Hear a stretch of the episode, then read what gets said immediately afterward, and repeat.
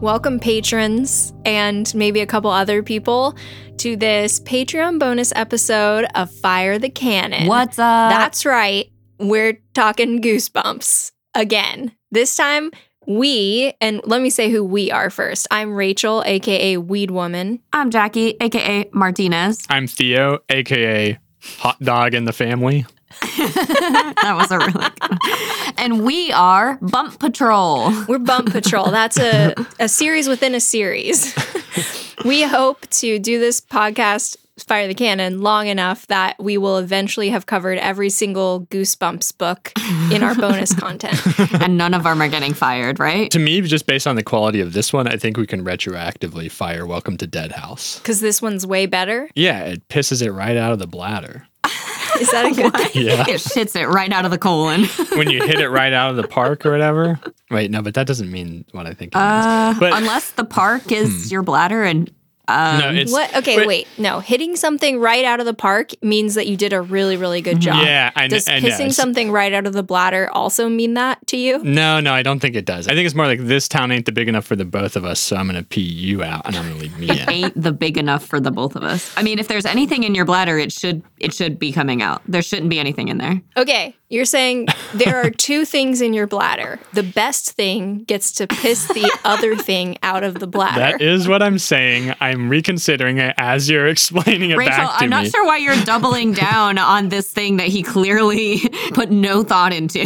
that I like quite literally accidentally said. So now I'm having to double down on it. well, here, look my what we're gosh. trying to say. And if you've already pieced out because you're too grossed out by all of this, sorry. if you've already been pissed right out of the bladder, that means there's something better in the bladder and it wasn't you. So you don't deserve to be there.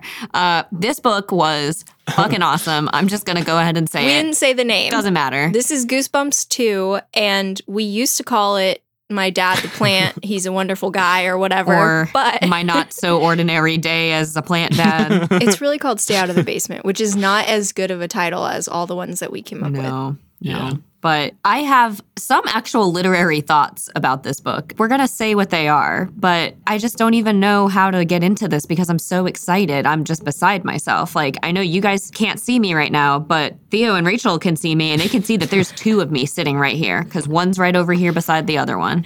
Oh God. Yeah. Yeah, we do not like it. So I insisted on reading this book instead of it's much easier to find an audiobook version of it, but I was like, no, I want to experience this exactly how I experienced it 20 plus years ago when I read this as a child. So I made Rachel find me uh, a free text version of it online and I got one. So thanks and I'm sorry R.L. Stein.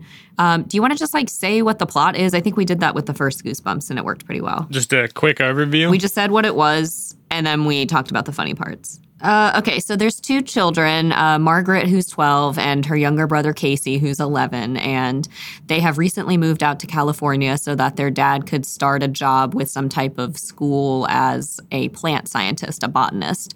But he's recently been fired, and the Brewer kids don't really know why their dad got fired. It's kind of a secret, but he's been spending a lot of time in the basement of their new house lately. But then their mom's sister gets sick, and the mom has to go and fly out to go visit her in Tucson. They never say our aunt. They're always like, oh, mom, she's looking after her sister. Yeah. They're never like, oh, yeah, she's looking after aunt, whatever. They always say, like, I hope mom's sister gets better. They didn't know soon." that word yet. Just give them a break. R.L. Stein or the kids? yeah, R.L. Stein. Like someone tells him about that word, just changes everything. I can write about mom's sisters all the time now. Yeah, it's like in the room where it's like my future wife, and he clearly didn't know the word fiance. so they don't understand why their dad's been fired, and mom leaves them to go on this trip to visit her sister, and the two kids are left alone with the dad, and he- things get weirder and weirder, and he- he's told them in no uncertain terms to never ever go in the basement. But guess what? They go in the basement, and they find out that there's a whole bunch of creepy shit down there, specifically a bunch of weird plants that like can move and grab people and make sounds and they sound like they're moaning and they're sad. And breathing. Yeah, really heavily breathing. Weird things happen basically and Margaret starts noticing that her dad seems to be becoming more and more plant-like. Like she notices him one day just shoveling a bag of plant food into his mouth in the kitchen and then hiding the bag in the in the garbage. And then uh, one day they're outside. Just a little clue. one day they're outside and uh, Casey throws a, a frisbee to his dad when he's not looking, and he's like, "Hey, dad, catch!" And the frisbee knocks the dad's baseball cap off his head, and his his hands shoot up, and he's like. "Oh." And you would think, like, you know, in a bad movie, there'd be a toupee or, you know, something that fell off, and we find out he's bald. He's not bald. We found out all his hair fell out and has been replaced with leaves. And he then calls them over and says, Kids, kids, don't be scared. This is totally normal. We can talk about the leaves on my head. And he says, You know what? I've just been trying to do some experiments with the plants. It's kind of secret. I can't really tell you what it is, but know that it's really important work and don't worry about my leaves. No, they're they're a side effect. The leaves are a side effect. Yeah. He never says of what. The, the leaves are a side effect, and they're gonna fall out soon, and I'll get my hair back. I'm sure. And frankly, it was rude of you to bring up the leaves in the first place. So anyway, things get weirder and weirder, and the kids keep going into the basement for different reasons. And eventually, they realize that uh, their dad seems to be growing plant-human hybrids in the basement, and their dad seems to also be becoming one of them. Mm-hmm. At the very end, there's this crazy climax where the mom comes home, and Margaret is faced with her plant dad, and then Wait, so wait, wait, wait, wait. Sorry, sorry. Before the plant dad, You want to do something else? they co- yeah just let me add in one other thing so every time they're in the basement they keep like hearing sounds from the supply closet which they don't look into until the climax of the book when they finally look in they find their tied up dad and he also has leaves on his head but they just saw their dad leave to pick up their mom they have a fight and they untie the closet dad he comes out Airport dad comes back, and there's a standoff between the dads saying, which dad is real. They're both saying the other dad is a plant, like A plant. Plant a dad. dad. plant dad, if you will. So both of these dads are saying the other dad is a plant dad, and Margaret's got an axe, and she eventually let's not say how she solves the conundrum No. until later because that's Yeah. funny. It's so funny. she figures out which dad is the real dad, and the real dad cuts the other dad in half with an axe. Isn't that right? I mean, that's right, right? Yeah. Yeah. Should and then let's also not say the little stinger until the end. So that's basically it. Like uh, like every Goosebumps book, there's a time of of change or crisis in this kid's life. Like they just moved out to a new town. She doesn't know anybody. Mom left. Like she's kind of lonely. Things are changing with her dad. She doesn't understand why he's being so weird. He spends a lot of time in the basement. And uh, crazy shit ensues. That's the basic plot of a Goosebumps book. yeah. Okay, first point of order. Yes, Judge Theo. Can I just say, I think the mom is having an affair. Uh, Uh, that's With Martinez. no, not with Martinez. Uh, I was thinking with someone who she traveled to Tucson to see. Oh, not her sister, someone else. There might be two people who live in Tucson. So let me just say, my name is Martinez. I called myself that because Martinez is the name of the dad's old boss who had fired him, and he comes into the story a couple of times. I thought Martinez was going to die. He- by he the way. almost I thought did. Martinez and I thought Diane Manning was going to die, which there's another example of R.L. Stein giving the full names of children. yeah, like who cares? Why are they like, yeah, my friend Diane Manning came over. Just say my friend Diane. Doesn't matter. yeah. There's always there's always another kid that lives nearby that's like the friend, the foil to the weird stuff. But okay, wait, let, let's tell the audience in case they've not heard our previous Goosebumps episode. I never read any of the Goosebumps books because I did not want to be scared. and they're obviously scary. Look at the covers. Jackie was a member of the Bump of the Month Club and she got a new Goosebumps book at least once it wasn't a month. called that, but that is true. Theo read a lot of them, but he wasn't a Goosebumps Club boy, right? No, I just got them from my school library. Okay. Support your school Mhm. libraries. Yes, support your any libraries. Is that something we believe in? did I did I tell you what happened the first time I tried to get a library card?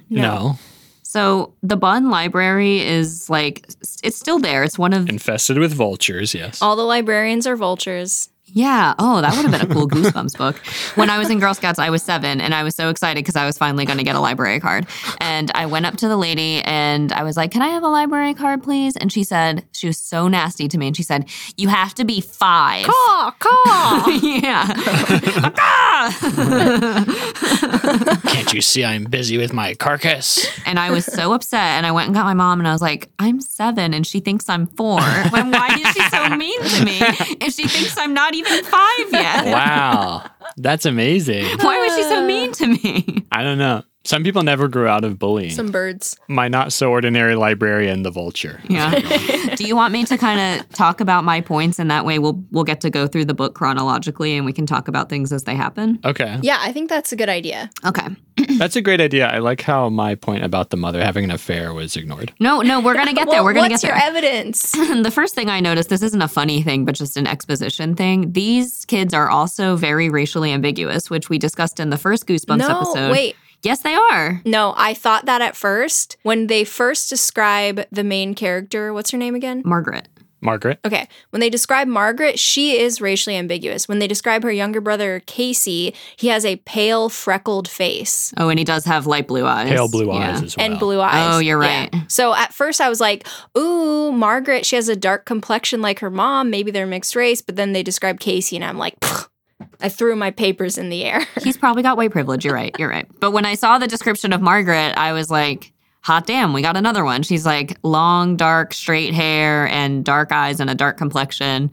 And they don't really describe a whole lot else. Very skinny, nickname Fatso fatso. and Princess.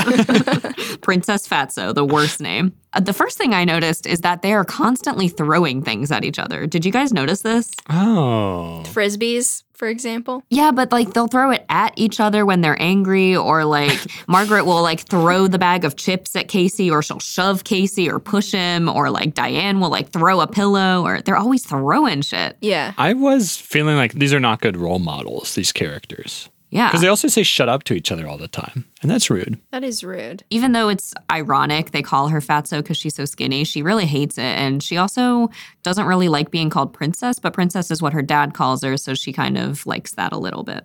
I agree that you shouldn't give people nicknames about their weight. N- yeah, you shouldn't. You shouldn't. Unless they tell you to do it, like just don't do it. Especially a young girl, like a preteen. That's not a, like you got a recipe brewing for an eating disorder. Just have to say, I hope Margaret is okay as she gets older. That's true. She didn't eat her green slime later on in the book. Mm-hmm. and she's throwing the chip bag instead of eating anything out of it. I-, I think in the 90s, R.L. Stein would never have nicknamed a fat ca- a character fatso. It's only a skinny character, but it's like fine because she's skinny. But in- just don't do it ever. I mean, in real life, definitely don't do it. You hear that, RL? Diane is the neighbor, and she's Diane Manning. She's uh, that's such an old lady name too. Diane has long red hair, which she is somehow constantly throwing over her shoulder. It happens like six times on one page. yeah. It was like Diane tossed her sh- her hair over her shoulder and then turned around and tossed her hair over her shoulder. Diane said, "Let's go into the basement," as she tossed her hair over her shoulder. I'm like, she can't have any hair in front of her shoulders at this point. She's thrown it over her shoulder so many times. It's like the only thing he could describe. You can kind of tell R.L. Stein doesn't have long hair. just leave it alone.